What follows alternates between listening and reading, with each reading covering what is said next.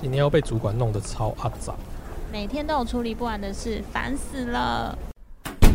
欢迎光临，有时候小酒馆，我是酒保比尔熊。生活中充满着各种让你想要 give up 的事吗？放弃也没关系哦，逃避虽然可耻，但非常有用。不过呢，在那之前，先喝一杯我推荐的酒吧。我有酒，也有故事，在这里，你只要把耳朵借给我，那我们就开始吧。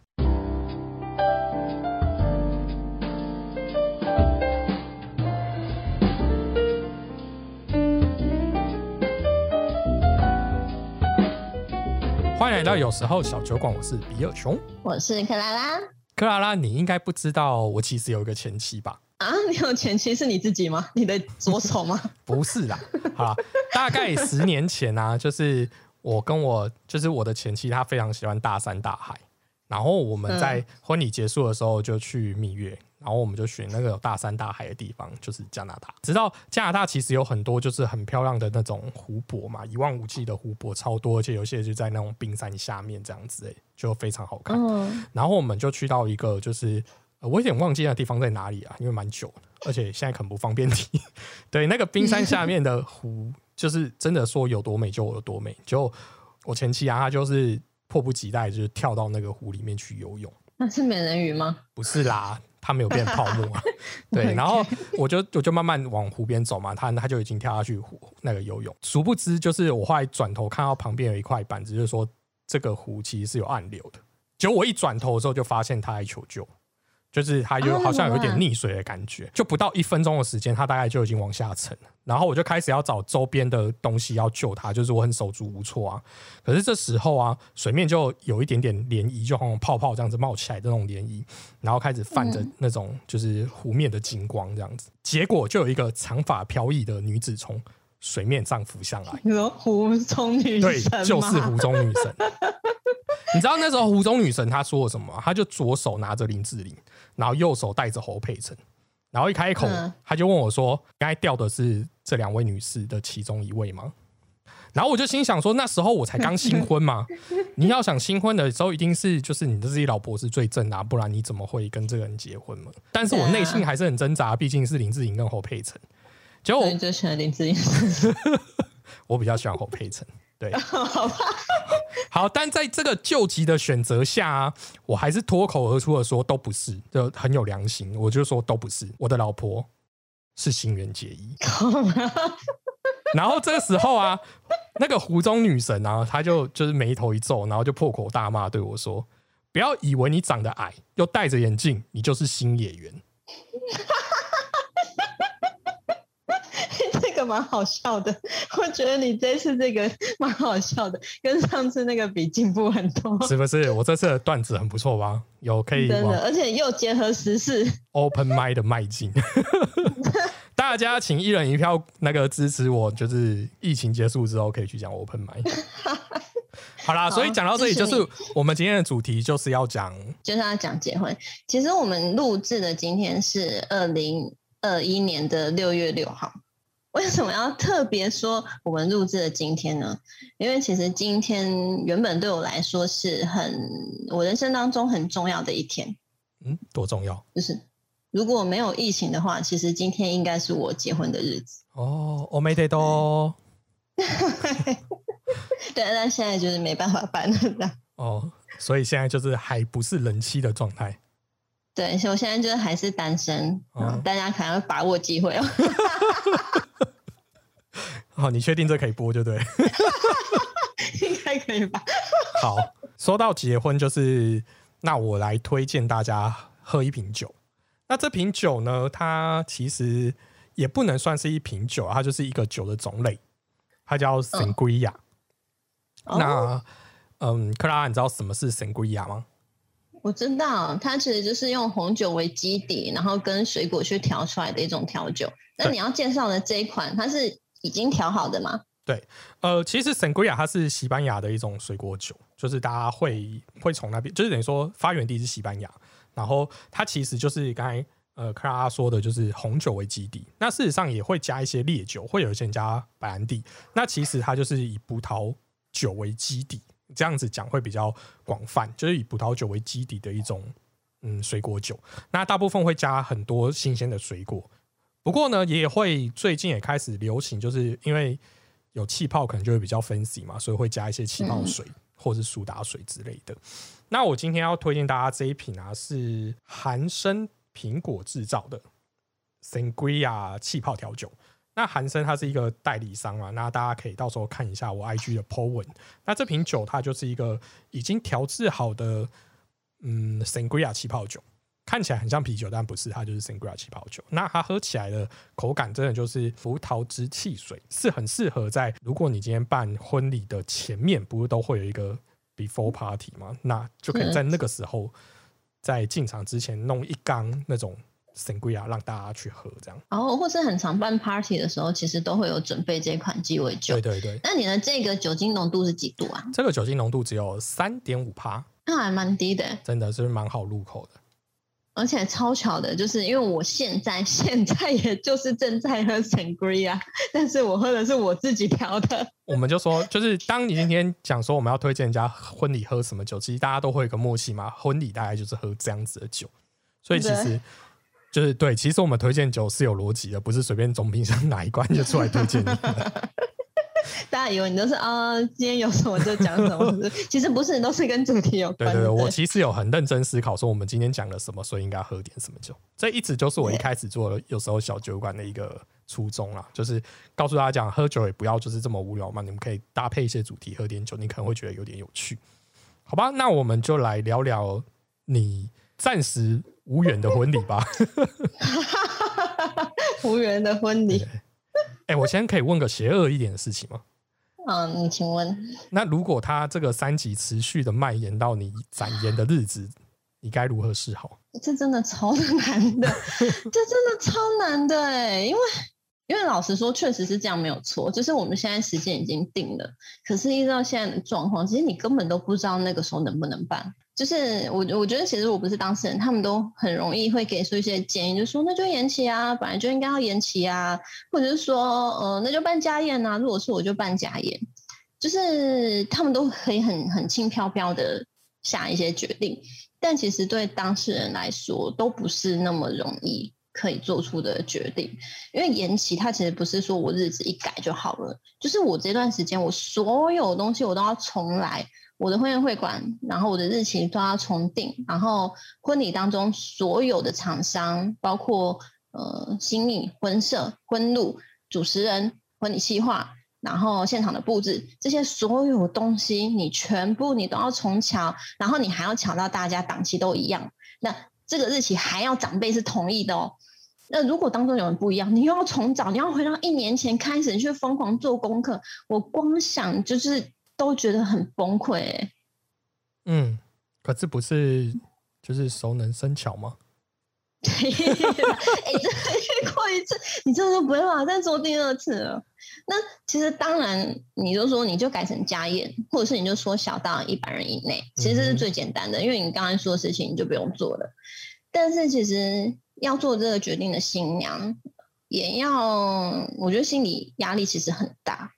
因为你就算你怎么缩小好了，你就是你家宴，你就请到双方的长辈啊，或者家人什么的一起来啊，或者你很好的朋友，你有个五十人吧，五十人差不多。对，那现在那以婚宴来说，五十人是很少哦。可你你以我们现在状况，你们是听到五十人群聚，你们是吓歪？对啊，对啊，五十人其实也还是很多哎。那如果有人就是在当天真的因为参加你的婚礼被感染呢？嗯哼。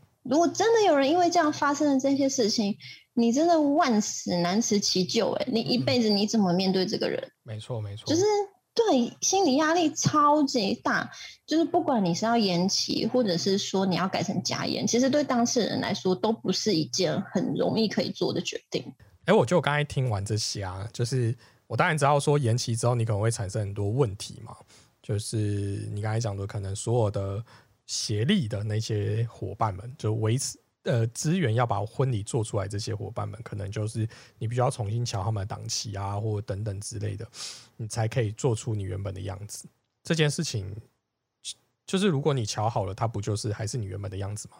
在你延期的时候，啊，可是我觉得其实不一样嘞，已经不是你想象中你当初期待的那个那个婚礼了耶。那你期待的是哪个婚礼？不就 是一样的婚宴会馆，一样的新娘妆，一样的礼服，一样的宾客，甚至一样的就是婚礼影片，到底哪里不一样不？一样。你知道有一个很重的事情就是，嗯，你的连你的会馆都不一定是当初的那一个了。先想哦，因为就像我们现在选的这个日子，它可能是一年前就已经选的，然后你当初都已经，嗯，好不容易都已经定下来了这个时间，其实这个时间在你心中就可能有一个特别的意义了。但是你没有在这边举办，然后你也没有办法再算日子哦，因为因为下半年你就是你只能配合你家的日子，所以已经不是你当初可以好好选的那个日子。加上因为就算是会馆，不同的会馆，其实你有可能不能选到你当初的那个厅。如果你要选日期，就可能不能选到当初那个厅。像我那时候传给他，就是我想要的日期的时候，我的那个厅就已经完全都没有啦。嗯，没有我原本的那个厅了。但因为我那个时候选的时候，我就是特别喜欢那个厅，那你就再演再演啊，这不是再换一个时间就可以搞定的吗？我就觉得那个听最好。然后哦，对啊，可是就像你说的，没有错啦，你就是再换一个时间，那换个时间你就不能选日期啦。好哦，我 想要问你是，不是？你是不是不能理解？我不是嘛？我让我问你一句话嘛。嗯我记得在我们就是还在谈恋爱的那个时间点嘛，就是啊哦，不是说我跟你谈恋爱，或者说当我们还是在谈恋爱那个年纪的时间点，曾经有流行一句话嘛，呃，只要是对的人，天天都是情人节。你知道吗？我现在超讨厌别人跟我讲那种什么，嗯、就是呃，婚后的日子才是重要的，那一天没什么屁啊！老娘就已经花了那么多时间在筹备这个，你在跟我讲那个，你放屁！立马，你立马情绪就很激动。对啊，那你想象中的婚礼到底是什么？其他人可能没有办法理解说，哦，为什么你们只是换了一个时间，或者甚至说你只是换了一个地点，为什么你们情绪上面可能会有波动，或者是说，哎、这又没有什么，你不是就换时间，你其他的事情都一样啊。但是我觉得对这段时间的新娘来说，她对她的婚礼原本其实是有想象的，就像我们这个时间，其实我们原本的婚礼进行的过程都已经想好了，然后嗯、包括其实你你音乐也挑好了嘛，所以其实你都是已经有想过你一进的时候你在什么时候，然后你就要放哪一首歌，那首歌会从第几分第几秒开始放，然后到哪个时间的时候你会换成哪一首歌，然后那个灯光要怎么打，你已经想象过你在这个婚宴会馆，或是你在这个厅你结婚的那个场景，已经在你脑海中浮现过了。嗯那我那个时候有出现的一个状况，就是我没有办法选择我那个厅，就是我原本的那些日期没有办法选择我的听，我就会觉得很委屈，因为我已我都已经想象过我在这个场景当中，我我在这个会馆当中结婚的场景了，可是我现在没有办法在这里结婚。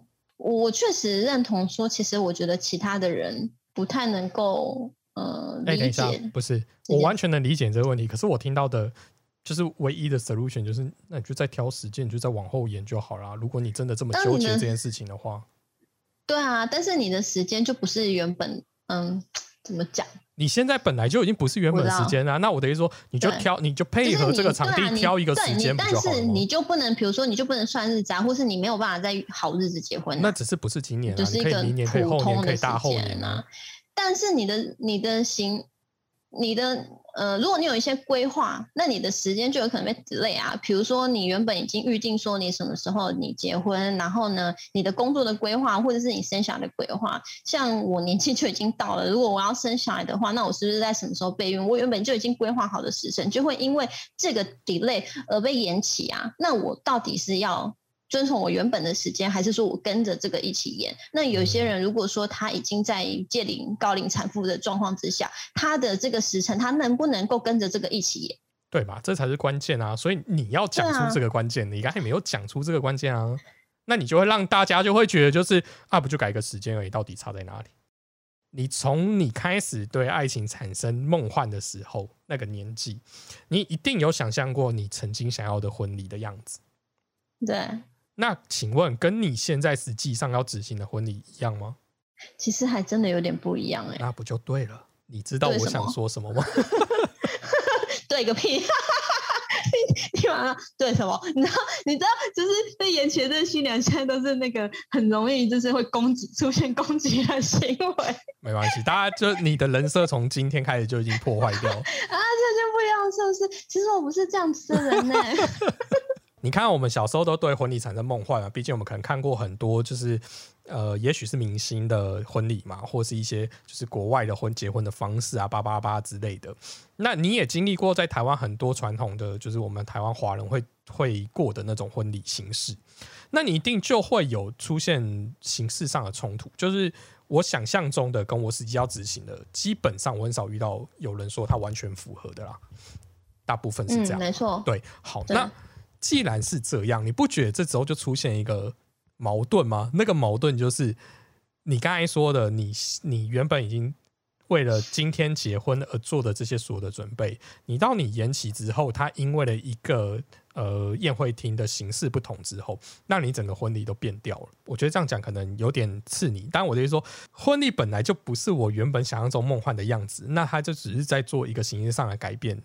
你当初都可以妥协你梦幻的婚礼了，那你现在只是在妥协一个宴会厅而已啊，嗯，是吧？我觉得你讲的这个好像也没有错。哎、我是不是太容易被说服了？嗯，哦，我讲的太可能太虚了。就例如说，当我们结结婚的时候，可能会有发喜帖这件事情。哦，maybe maybe，例如说，你可能会想象中你喜欢的喜帖的样子跟形式大概是这样子。可是你好不容易说服了你的老公，他也他也接受了这个样子的这个款式。哎，可是你的父母辈可能就会觉得说，哎，这个，哎，结婚你放那个。就是黑黑暗暗的不好看啊！啊，虽然你可能觉得它很有质感，他就喜欢红色或有烫金那种，就是比较传统。那这时候你就要妥协，就是哈，那我是用传统的喜帖附一张照片呢，还是巴拉巴拉巴拉之类的？这时候就是出现第一个分歧点嘛。但你还是花了心力在准备，你在这些比较比较传统的样式里面寻找一个你最喜欢的，但你已经做了第一次妥协。然后就像你刚才讲的婚宴会馆这件事情。我告诉你，好的婚宴会馆也超级多，因为那时候我在准备结婚的时候，其实我也跑了台北市超多婚宴会馆。其实我告诉你，以我们这种就是不是有钱人家的小孩，最后的考量都是钱。我们要如何在那个最最有最有效率的预算下去租到一个我们最喜欢的场地？是哎、吧？你有跑婚宴会馆吗？有因为你不是在国外办的婚礼吗？我是说，那我是最后才决定去，最后一刻才决定出国办婚礼。可是，在之前，其实我也是一年前就已经准备，我已经跑了台北市所有的婚宴会馆了。嗯，哦，嗯，我我某种程度上来说，其实我我认同你说的啦，就是其实我们现在办的婚礼也不见得是当初自己想象中的那个样子。是。啊，那既然它已经不是原本那个样子了，呃，你又再多一些改变有什么？我觉得其实没有错哎、就是哎，真的我突然无法理 无法反驳你。其实我要讲这些都不是要否决各位新嫁娘的努力，或者是 因为我其实我不是想要，其实我也不是讲这些要被攻击，我只是想跟大家讲说，当我们在做这些事情的时候，一定都会遇到各种的突发状况或阻碍。那我们当然就只是现在遇到了，然后就想办法让我们现在能遇到的这种状况去做到我们更好的样子。当我知道那个努力会继续在加倍，或是你就会觉得真的很受挫或准很挫折。像那时候我准备婚礼，其实我没弄了很多东西，但后来就没有用到。然后可能就是因为一些环节上的意外，但又如何？对，就是我的意思说，最后还是完成啊。那完成它就是你人生的一个回忆嘛。那我的意思说，只是现在一直如果在一直在纠结这样子的不好的情绪下，你会把你自己原本梦幻泡泡的那个婚礼变成好像它就只是一个，就刚才你讲的那种交作业的感觉。嗯，当然没错啦，因为其实我我刚刚有说，我最难受其实是那一段时间，就是反而是你能不能要不要演的那段时间。其实现在心情来说，相对还算比较平静，尤其是说你现在其实看到确诊人数的增加啊，或者是说呃死亡的人数嗯，在上涨的时候，包括说你现在就是刮大风、刮大雨的时候，你都会觉得说，你会突然觉得这件事情相较之下其实没有那么嗯。对，就是这真的是一件重要的决定，而且相较于那一些因此而生病或者是因此死亡的人来说，其实婚礼只是你人生当中的一个过程，没错，它会没有那么重要。我完全认同你说的，但是我也我也我也必须说，因为嗯、呃虽然我说我在理智的状况之下，其实我完全能够认同这些所有的事情啊，可是有时候在某一些时间，比如说像在今天的这个时候的时候，你确实是很容易会在这个时候，因为其实像我今天早上起来的时候，你看到那个时间的时候，你就是会脑中会浮现说你这个时间在干嘛、欸？你嗯本来应该在干嘛？像我早上起来的时候，就看到时间的时候，就想说，啊，我今天本来应该在会场化妆，然后十一点的时候呢，看到的时候就想说，啊，我这个时间应该在拜别父母。那如果像这个时间，应该就是那个送客结束了，送客结束，再换回原本的衣服了。因为，我觉得你这句话就是你在你不是当事人，你都当然很轻松，可以说说啊，你不用纠结啊，我就当事人，我怎么不纠结？我就在纠结的情绪下，你要叫我不纠结，怎么不纠结？不是啊，每个人在办婚礼的苦中，都一定会经历过非常多鸟事，鸟到那种就是你可能会觉得算了，老娘不要办婚礼这种状况，是吧？没有啊，我没有经历过。那那你就比较幸福啊，我们就有遇到啊，所以我们当下这样讲的时候，也没有人站在我们的立场去替我们想啊，他们就会觉得，爱婚礼不就这样子，你就过个水呀、那你现在你还这样子，那你还不站在别人的立场上？所以不是媳妇熬成婆吗？我你是恶婆婆心态吗？我的意思是说，所有事情，当你今天可能遇到真正的阻碍的时候，那你一定要想办法去跳脱嘛，对不对？就当然会啊，你不要跟我那边讲什么冠冕堂皇的话。我没有冠冕堂皇，我就那我就分享我情绪也是我自己在处理，事情我是在处理，你少在那边跟我说应该要怎么做。我分享我分享我实际案子嘛，就是那时候我们就在想 找台湾的婚宴会馆去处理我们想要的婚礼。就是我我觉得如果今天要在台湾办，我一定要办的就是呃不是我自己，就应该讲说尽量像我自己原本想的样子。所以那时候我们对婚宴会馆就有一个一个要求，就我希望它是没有柱子的。你知道吧？你去看一些婚宴会馆，你应该就看到没有柱子的婚宴会馆吧？嗯，这这不难啊。呃，不会啊，就是呃，第一个是你的人数场地嘛，就是你你不可能一件非常大非常，你又不是小巨蛋那种完全没柱子那种比较难找嘛。但你要找到啊，是可是你们有几桌啊？呃，我那时候好，那个等下讲，就等于说，所以我要先找到一个是可以适合那个没有柱子，让我表演起来会比较方便的一个场地。我先以那个、嗯这个这个前提去找，然后我就找了找找好好不容易就是找了大概有三间备选，然后就三间的差别就在于呃价钱没有差很多，但是就是差在于人数跟硬体设备。嗯对，那那时候我就回家问父母，就说：“哎、那你们想要到底邀请多少人？你你总先知道那些他们想要邀请的长辈们有多少嘛，你才能去我跟你评估。说长辈都会很常不回答你这个问题。嘿，没错，就是他就跟你对讲说，好，我欸们这个年纪啊，就不要办的啦，就是就简单就好啦，也没什么亲戚朋友想找啦吧，就就这样讲这种话。好，那我就说，所以是几桌？两桌、三桌、四桌、五桌，你给我一个人数，我才能办法评估啊。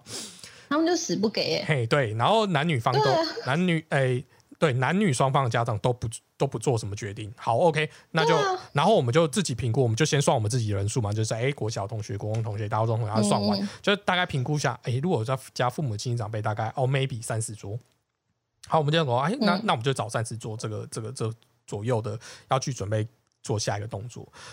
开始了，接下来的婚婚宴会馆差不多确定之后，接下来就开始谈，就是说，哎、那要什么样的仪式，然后要准备什么样的东西，啪啦啪啦啪之类的，你就开始对这这两边开始就会有很多纠结，就是双方的习俗就会做很多纠结，巴拉巴拉之类。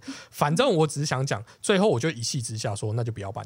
哦，你是因为这样子，所以你才去国外办婚礼的？对我就说，既然你们就是都瞧不定这件事情，然后也不告诉我说你到底要多少人，OK，那就不要办。然后有一次，我就刚好我老婆两个人刚好走在路上，就突然看到有什么冲绳婚礼的展，就对了，那种婚纱公司办的吧，不知道，反正我们就漏进去晃一圈，然后我们就心想说，好像这样也可以，我们就当做出去玩，反正既然都不要办婚礼的话，啊，可是其实当下那时候的父母并没有。并没有理解我说的真正不要办是真正不要办，他以为我只在讲气话而已。嗯嗯，对对对，嗯你知道那种大人就是他以为我很怕他这样子。好，我就所以我就想说，那我们就我就跟我老婆讲好说，哎，那你有想要出国办吗？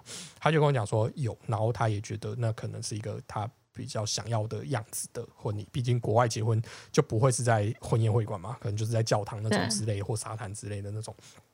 我讲说好，那我们既然不要办到，我们就花一样花这些钱，那我们就去去国外办婚礼。那我们就自己决定了这件事情，着手进行的去国外婚办婚礼的所有准备，然后之后才通知他说，我们决定要在国外办婚礼，然后你们要不要去？就这样。然后这时候呢，父母就会讲说。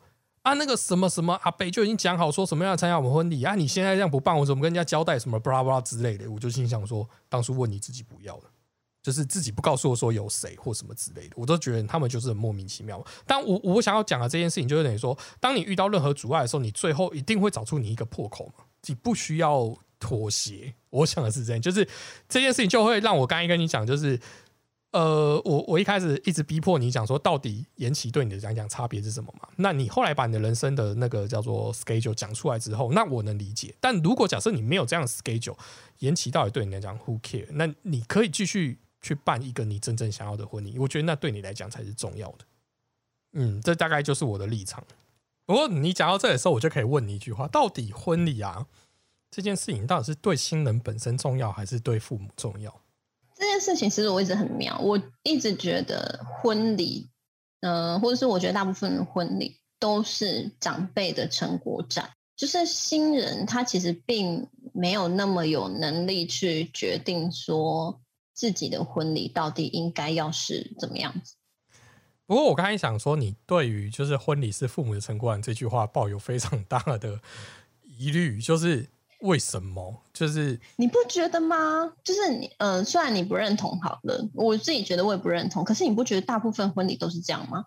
就是他们又没有办法决定自己是哪一天结婚，他们也没有办法决定说当天的流程是什么，他们也没有办法，甚至没有办法决定说当天要穿什么衣服。那这到底是谁的婚礼？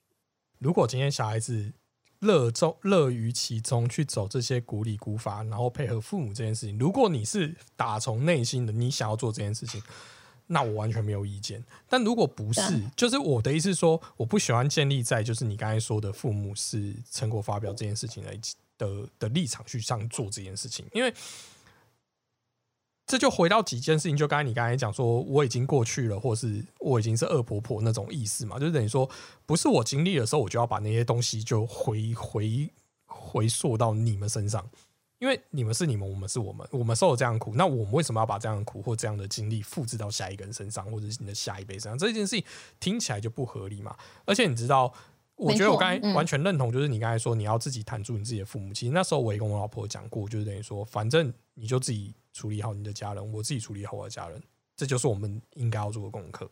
就这样，那嗯不然，嗯，我觉得没错。不然就不要，就什么都不要。我的意思是说，虽然这是一个，我不确定这是不是下哈这，或许这是最好的方法。就是以现在的父母来讲，你如果说你什么都不要的时候，他们反而会妥协。很慌张，对对不对？那这时候你就有谈判的筹码，就你不用百依百顺的对着他们。如果你真的觉得你不喜欢，你就不要妥协，因为我觉得你妥协下去，第一个那就不是你原本想象中婚礼的样子；第二，你那个婚礼可能会造成你非常多的怄气。我其实我对啊，我完全认同你说的啊，因为我觉得今天不管怎么样，如果说你觉得这件事情对你来说是很重要的，那你就要照着你去做。因为我觉得我甚至有听过有的新娘是，她连结婚那一天她要穿什么礼服，她都没有办法自己决定、欸。嗯那，我觉得如果说你连穿什么衣服都没有办法自己决定，你还能够决定什么事情？嗯，她嫁给有钱人吗？也没有哦，也不一定，还不知道，我不知道。如果她嫁给郭台铭这件事情，我就会跟她讲：你忍忍吧。但是有时候麻烦的不见得是对方父母，是自己的父母哎、嗯，哎但是啊，我我最近发现啊，像群主有一些啊，他的爸妈就是呃通通常是妈妈，他很容易会用说，那我就不参加你的婚礼来胁迫你。Who cares？对你知道，因为嗯、呃其实我也有遇到一次，就是我妈说，就是如果我怎样怎样的话，那她就不参加我婚礼。拜托不要来，我们玩的比较嗨。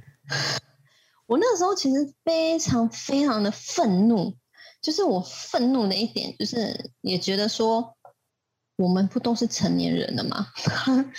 难道我们两个之间没有办法好好沟通吗？你一定要追用这一件事情来威胁我吗？因为你知道我会希望你能够参加我的婚礼，所以你就用这件事情来威胁我，让权力移转到你的手上来，让我听你的话。可是我们明明都是成年人，应该要能够可以沟通的年纪啊，为什么要这样子啊？可是你讲这句话的时候，你其实又把这整个架构从你的婚礼变成他的婚礼了。嗯，就是我我我我想的是说，如果今天这是我的婚礼，我的婚礼是我想要怎么样子就怎么样子，我想要谁参加就谁参加，谁不参加那是他的事情。可是如果你今天就觉得说我的婚礼是啊可是我想要他参加啊，对啊，那就是会变成是他那是他的婚礼，所以你要听他的啊、嗯、也不是对，但是你我觉得他们就是抓住说你会希望这件事情圆满，所以或者说你你同志们要坚。定自己的立场，你才有筹码跟父母 谈判。没错，有时候你要曲线救国，就是你就哎、先不就这件事情跟他谈。我那时候就跟他说，哦，可是别人都是怎么样怎么样怎么样的，然后他可能不是，然后我就说，哦，没关系，你再想想看。然后后来就是再用别的方式去说服他。有时候就是就是跟长辈沟通，就是你，我觉得有时候长辈真的也是，他们就很爱胁迫你，但你有时候可能你就是先不要跟他硬碰硬，你就用别的方式来说服他。的确啦，我觉得当然你每个每个人跟自己的父母相处的方式一定是不一样的嘛。当然，我觉得我的方法可能就是过于的叛逆，那也不适合套用在他身上啊。但只是想要跟大家讲说。我我只是觉得，就是这个年代的婚礼应该就自己事情，就是你都可以觉得恋爱自由是你应该追寻的，结婚自由也是你应该追寻的，那婚礼自由也是你应该追寻的啊。那你就好好去给你的另一半一个他真正想要的婚礼，我觉得这是我想要让大家都这么往这个方向努力的事情。哎，但会不会有人觉得这是父母可以掌控自己的最后一件事情，所以就顺从他，就抱持着说，反正我结婚之后我就自由了。小孩是独立的个体，他的人生是他自己的，父母请不要掌控小孩子的人生。嗯，对啦，虽然你说这句话，但是你觉得有父母会听我们的频道吗？好，我先讲说我没有办成的。如果今天在台湾办的婚宴，我有时候找那个场地，我觉得蛮棒啊。你把它想象成它是那种体育馆的样子就好了，就是有一二楼的楼层，可是中间是没有的。啊，对然后他的那种就是新娘房，就是你要进入会场的时候，你会从二楼走下来这样子。那那时候啊，我们就是我就塞了一个梗，就是说我空，因为我老婆认识一对双胞胎，然后我也认识一对双胞胎，然后我就想说，那我们找这两对双胞胎各陪我们。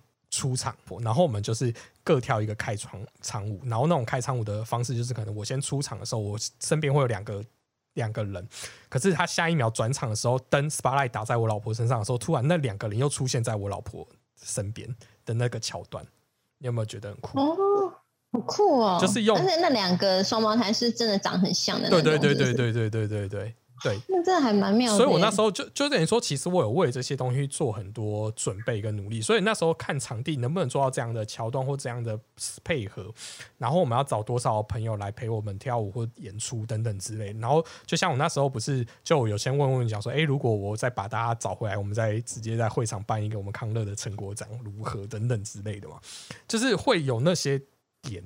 就等于说，哦，我例如说，我跟你就就不起打国标，然后找嗯，嗯找嗯意思他们就弹吉他、不不之类，就等于我会参与你们一起去做一段表演演出。那我其实这对整个准备其实都都有，因为我们自己我自己本身会拍照嘛，所以我们那时候就讲说，好，那我们就把真正就是婚摄的前线剩下，我们就自己拍。所以我们不是去了三支住了两天一夜嘛，就是为了拍我们的婚纱照，对，然后还拍了一个婚纱的 MV，对，就是我们就自己去去参与，因为我觉得这件事情比较。也应该这么说，当然我们不可能跟专业的婚纱公司去比较，可是我们却可以在这样的途中，我们完全会有这样的经验，就等于说有，就是你身边有多少人的婚纱是自己拍的嘛？对，就算我们拍的不好，就是但是我们的参与感已经是最最最深的。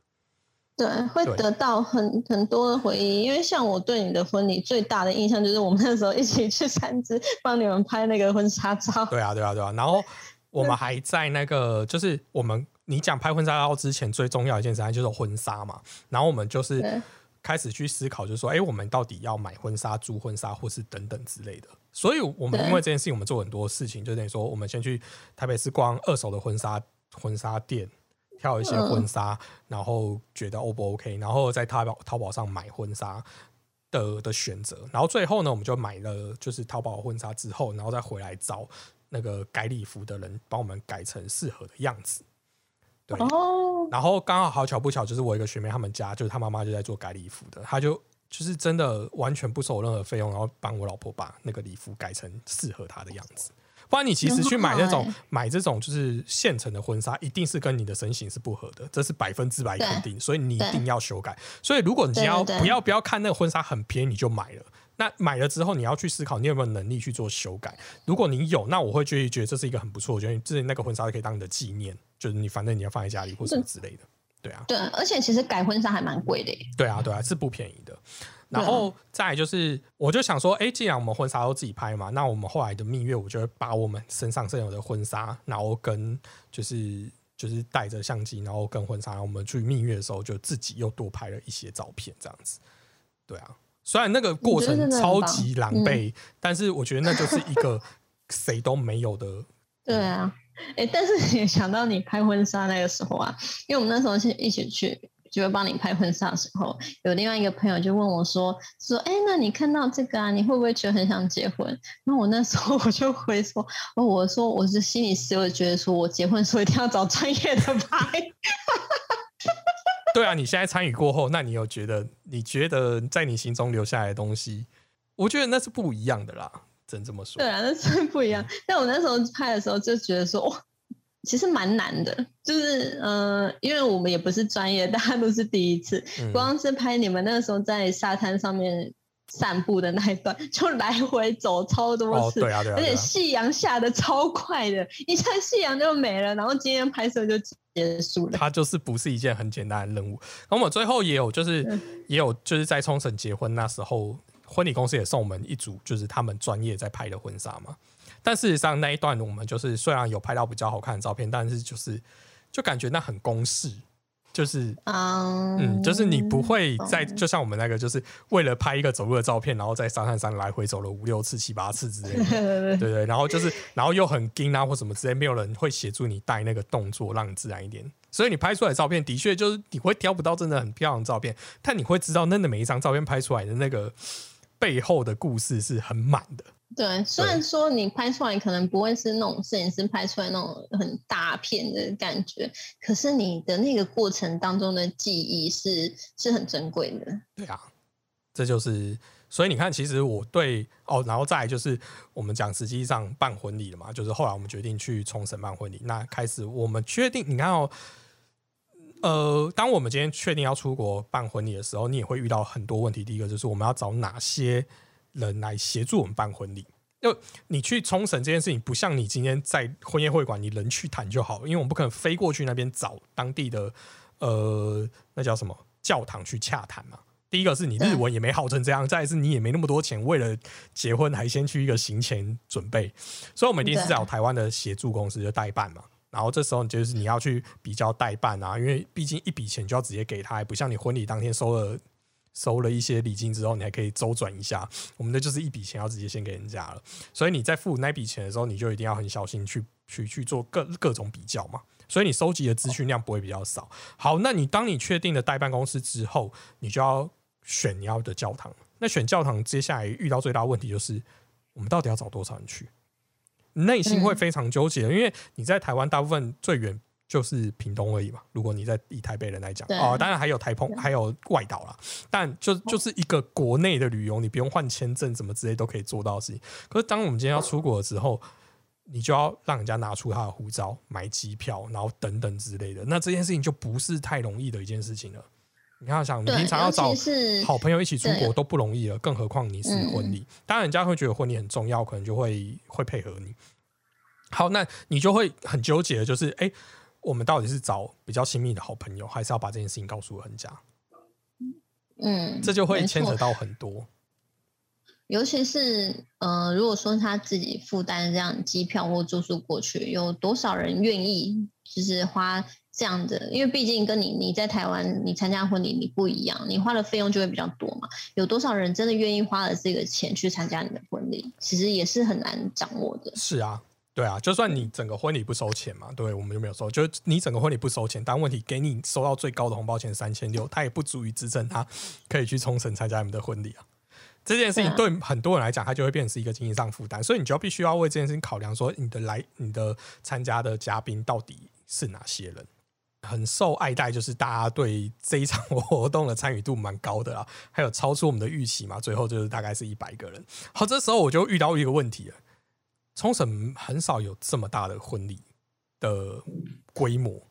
因为谁会真的出国，然后一动用就这样一百个人去？我真的觉得其实蛮夸张。所以挑到最后面，其实我们那时候最想要的那个教堂只能容纳二十个人。哦，是哦。我们其实有一个很喜欢的教堂，这人在沙滩边，然后就可是他就只有二十个。而是魏迪最后爆满，就是大家报名的太踊跃，所以我们只好妥协，然后去选到只有这么大的教堂。然后最后能容纳这样的教堂只有两间，然后一间真的就嗯完全没兴趣。对，它就太太古老了，就是不是这么的 fancy。然后我们最后就选了我们后来你参加的那个教堂。但你也知道，就是接下来开始啊，你你确定了教堂，确定了人数之后，接下来就是流程。你知道，就是因为你中间中间透过了代办这件事情，你有很多事情就变成不是你可以决定的，或是你想怎样做就怎样做。我们最大的遇到一个问题就是，我那时候原本想说我要找我自己的摄影师朋友们去帮我拍照或是录影，我想要真的做真正我想要的动态影片或者什么，就他就说不行，教堂不可能开放你自己自己去。我说我钱照样付给你，但是我要请我自己的人，也不行吗？也不行，他就说不行做这件事情。结果后来我们，结果你看，后来我们直接到现场的时候，不是大家都拿相机起来拍了吗？对啊，对啊，所以我那时候就很气，就是。可恶！就是他，他，他毁了我一个我想要纪念的东西。所以他是因为想要绑那个婚摄，是不是？我不 care 啊，我就是说我钱照给你啊，你要绑你就绑啊。我们那天不是大家都在照相吗？对，所以我那时候我那时候回来的时候，我就很气的直接去跟那个代办的承办人员讲说，就是我觉得你这样子很不专业，然后你毁了我一个要想要记录的方式等等之类的。对啊，可是他们最后也就属于就是，那你婚礼办的都办的不能，你想怎样的那种态度。对，所以你看，就是在国外也不是你想象中的那么美好。就算我们好像没有跟人家讲这段事情，但事实上，就是它它势必上就是会存在一些你实际上不可控的要素。是啊，所以才要跟你讲说，你就只是遇到延期这件事情，如果你的婚礼还是你婚礼的样子。就就这样啊，就还好啊。你们要再说服我这件事情了，对，我要让你 就是赶快。我说你们男生很讨厌的就是说，你们总是想要让我们就是哎，想要讲什么，然后要让我们解决那件事情。没有，其实女生想要的只是同理那个情绪而已。但是事实上，这一段婚礼，我也就是安插了一个我们都想要概念，就是我当初就是说，台湾的婚礼最大的一个盲点，就是我最不喜欢的一个点，除了那些习俗以外，再就是，其实我根本不知道我当天。哪些朋友来？我觉得你到时候可能可以跟我们分享这件事情。也就是说，你看哦，你新娘就三次进场，那这三次进场你就走进来，然后坐下来，然后就出去了，然后顶多就是捧花那一阵子在在台上比较久。你真的有办法理解？呃，就是跟你来参与的那些好姐妹或是闺蜜们讲到讲到话吗？或是可以有比较长的祝福吗？我懂你要讲这个，就像呃之前。因为我们都会用一些那个网页或是 App 嘛，在结婚吧 App 上面就有一个讨论串，就是说你的婚礼当中，你你最呃后悔的事情 哦是什么？然后大家就选择说换装，他他们就觉得说换装这件事情，如果再一次的话，他们可能就不会换装，会一套到底，然后多花一点时间跟朋友相处，是不是？那我就心想说。我的好朋友都来参加我婚礼，应该就是想要来祝福我。好了，应该是啊，应该不会来诅咒我，就是来祝福我，然后跟我就是就是维系感情这些之类，然后我们玩在一起嘛。甚至大家就会觉得是你要认真敬酒这件事情。所以我那时候就心想说，我有什么方式可以让我跟我朋友相处时间更长？因为我觉得典礼是当下的，可是整个婚礼应该是一个一个周期。所以我那时候就会觉得说，哎，那我们就出去了这四天三夜，就可以好好跟。大家愿意来的这些，真的就是你你要想你自己花钱来参加我的婚礼啊，花这么多钱，一定就是真的是好朋友。那我一定要花更多心力去陪陪伴你们度过这几天的日子，然后我就会觉得，哎，这就是我觉得我我觉得那就像一个婚礼，就是大家在我一个人生很重要的时间点出现了，然后我们一起在这个时间创造一些属于我们自己的回忆。哦，对，因为其实你那时候你的婚礼真的是还蛮蛮特别的一个婚礼，即使让我现在参加过，也是一个比较多回忆，或者是说有一些想象的一些婚礼。是啊，我是还是跟在台湾办的婚礼其实都还蛮不一样的状况。嗯，对，所以我的意思是说，创造回忆这件事情比典礼本身如何进行来讲更有价值，不用去 care 最后产出来的形式到底长怎样，因为过程。就是你如何经营这个婚礼的过程才是最重要的。嗯，现在的情绪下，你当然还是会在这个呃稍微有点失落的情绪当中。不过，其实我也相信，说你到时候你真的办了，或者之后，反而你可能会觉得这件事情很特别。就是觉得这两年办的新人，你会遇到一些。